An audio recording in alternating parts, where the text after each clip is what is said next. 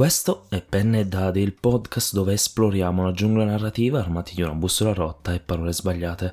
Io sono il pellegrino. Ti guiderò oltre i confini delle storie parlando di libri, scrittura e giochi di ruolo. Che stiamo aspettando? Si parte! Fabula Deck, opinioni ed esperienze. E rieccoci qui a parlare di scoperte, esplorazioni, strumenti, tecniche di storytelling. Oggi in particolare, come hai capito dal titolo di questo episodio, possiamo e vogliamo mm, come dire, mettere attenzione su questo strumento, uno strumento che va in giro in realtà da abbastanza tempo, saranno quasi una decina d'anni, penso di sì, e forse qualcosina in meno. Ma facciamo un passo indietro. Che cos'è Fabula Deck? Allora, Fabula Deck è uno strumento analogico per scrittori creato dall'azienda italiana Sephiroth. Senza entrare troppo nei dettagli aziendali e imprenditoriali, fondamentalmente ehm, in Fabula Deck ci sono, come si può intuire dal nome, una serie di carte e un mazzo di carte. Nulla più di questo, ma è un mazzo molto, molto particolare. Perché? Perché ci permette di tenere sempre sotto controllo le cose fondamentali per il nostro, diciamo, per la nostra storia, insomma. Ok. Quindi, in che modo eh, può essere d'aiuto?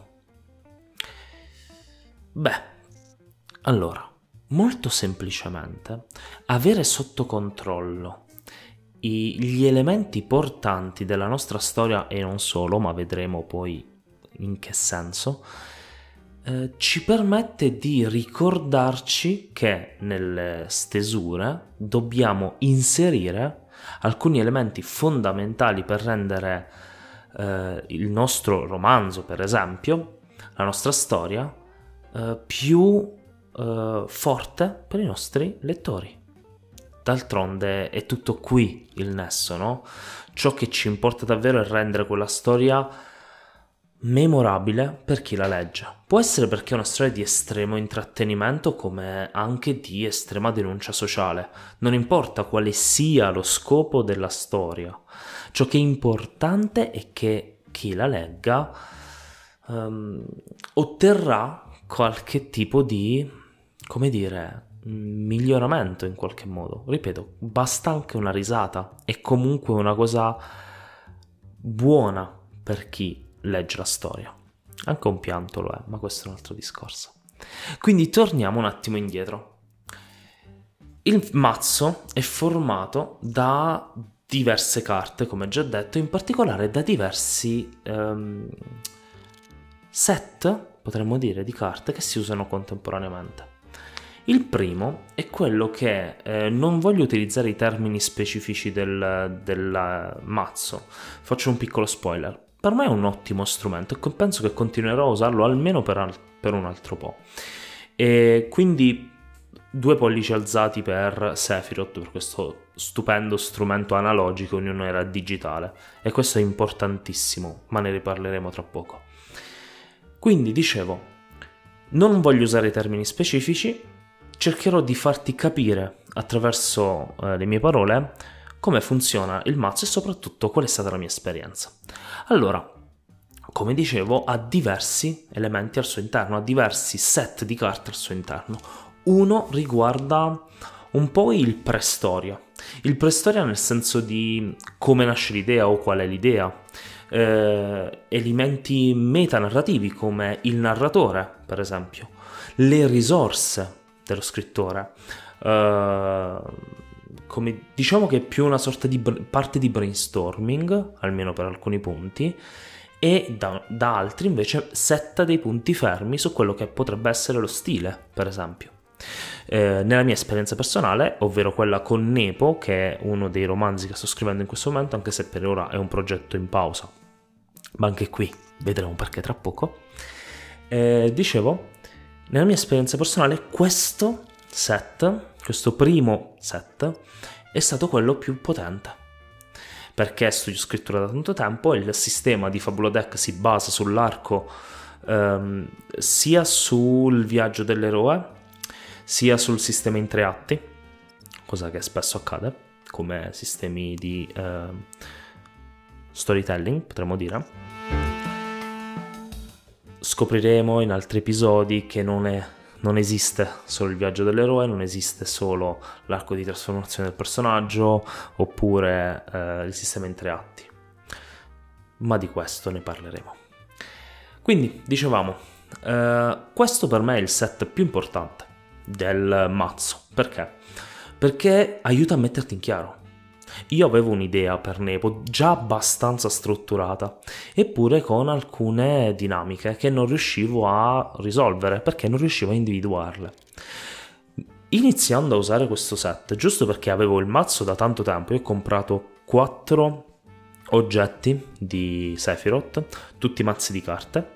È una, è una compagnia che per l'appunto eh, crea mazzi di carte che aiutano a fare diverse cose prenderò, spero quanto prima, anche Edito, perché trovo che sia uno strumento anche quello super interessante. Ma diciamo, ho Fabula, Fabula Kids, Intuiti, che è un sistema per la creatività, e infine eh, Cicero, che è un sistema di carte sempre per mh, mm, creare qualcosa, in questo caso però un public speaking. Ma tornando a Fabula Deck originario, quello che per me è stato super importante in questo set è stato l'aiuto che mi ha dato nel chiarire certe scelte di campo che io avrei dovuto prendere. Per esempio, eh, la voce narrante, oppure la persona dello, dello, della prosa. Quindi, nel mio caso, ho scelto una terza persona passata. Con narratore focalizzato, però, con un unico protagonista un unico POV.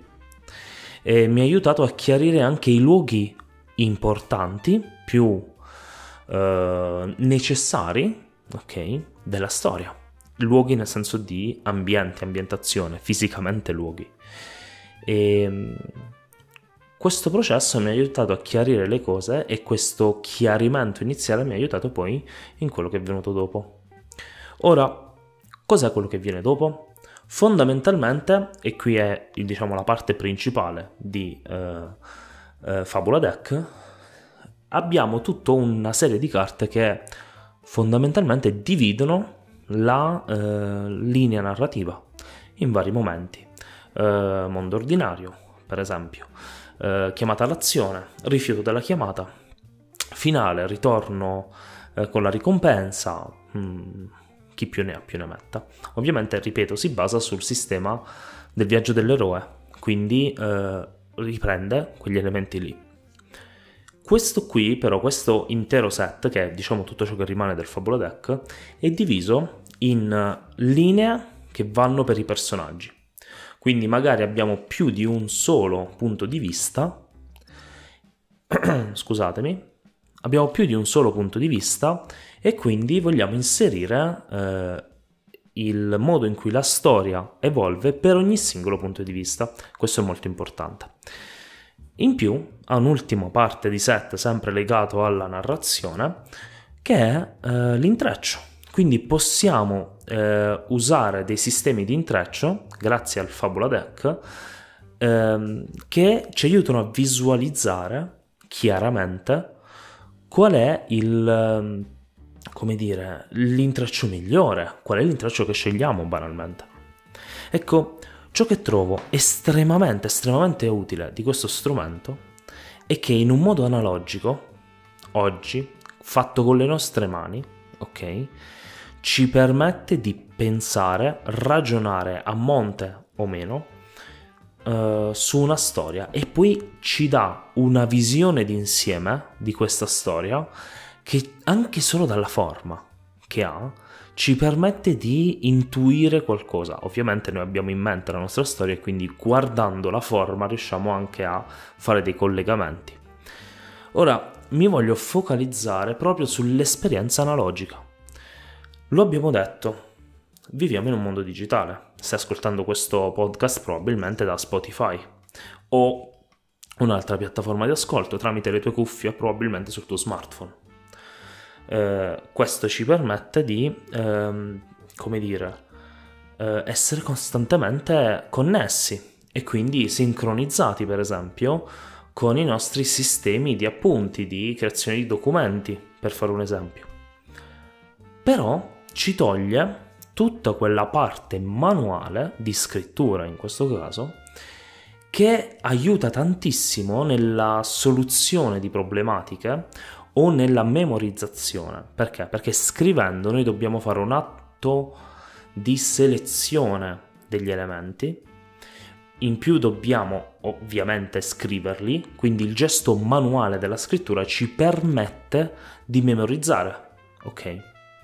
Perché è legato a una serie di eh, sensorialità differenti, dal tatto sulla carta, dal suono della penna, dall'odore della carta, e un insieme di sensorialità differenti. Quindi, Fabula Deck.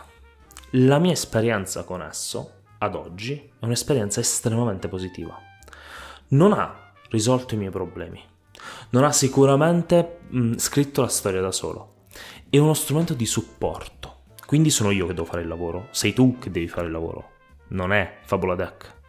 Non scriverà la storia per te o per me però quello che diciamo mi ha permesso di scoprire è quanto il digitale abbia tolto alla nostra capacità di pensare alle nostre storie, o almeno alla mia, e eh, quanto invece tornare all'analogico ci permette di avere delle soluzioni e delle situazioni che non ci aspettiamo. Oggi, come puoi notare, questo episodio è molto sulla scrittura, infatti non, credi, non credo, anzi sicuramente non ci sarà, una parte dedicata al gioco di ruolo. In realtà, Fabula Deck potresti usarlo anche per creare le tue campagne di gioco. Perché? Perché ti aiuta a settare dei punti cardine che tu sai che aiutano a creare una storia, una forte storia, che ovviamente non sono, eh, come dire, a, differenza di, una, di, un romanzo, non sono conseguenziali ad eventi, ad eventi che scegli tu ed esclusivamente tu come master, per esempio, ma sono legati anche ai nostri personaggi, i giocatori, no? Però sì, si può usare con alcuni accorgimenti, ma si può usare anche nel mondo del gioco di ruolo. Parentesi eh, ludica a parte, ciò che eh, mi ha aiutato a capire quindi è che eh, strutturare in modo estremamente facile, estremamente veloce. Io penso che in un paio di giorni avevo tutto pronto. È vero che, come già detto, partivo da un'idea già forte, quindi magari partendo da zero, da un'idea appena abbozzata, ci vogliamo un pochino di più. Mettiamo una decina di giorni, una settimana, eh, cosa probabile. Eh, però poi permane, permane a vista sotto i nostri occhi costantemente, quindi non dobbiamo aprire file cose del genere. Eh, abbiamo fatto tutto quel procedimento a mano, no? Ci permette di stare in piedi, muoverci mentre osserviamo e riflettiamo sulla forma davanti a noi. E quindi, ecco, Nepo ha giovato tantissimo di Fabula Deck mi ha aiutato a risolvere alcuni problemi, mi ha aiutato a trovare cose che mancavano, che io sentivo ave- di avere quella lacuna lì. Poi, che io abbia messo da parte Nepo per il momento è un altro discorso che dipende dalle opportunità che mi sono spuntate fuori in questi ultimi mesi, ovvero un premio letterario che richiedeva una candidatura a cui non sono passato e eh, la sottoscrizione a Pitchnado di Acheron Books. E non è questo il, come dire, il luogo per parlare di Pitchnado. Penso che farò una, un episodio anche su questo tipo di situazioni qua. E, però Acheron è una delle eh, case editrici con cui io vorrei pubblicare un futuro e spero che questo piccionato magari mi permetta di farlo. E ho candidato la stessa opera che ho candidato per il premio Arcimago di Rotte Narrative ovviamente facendo le modifiche che, posso, che potevo fare nel lasso di tempo lavorando e tutto il resto. Ora mi eh, fermerò con la scrittura mh, diciamo vera e propria, che era necessaria per fare le candidature, quindi ho dovuto tralasciare tanta struttura, per riprendere in mano Fabula Deck e strutturare questo nuovo romanzo tramite questo strumento.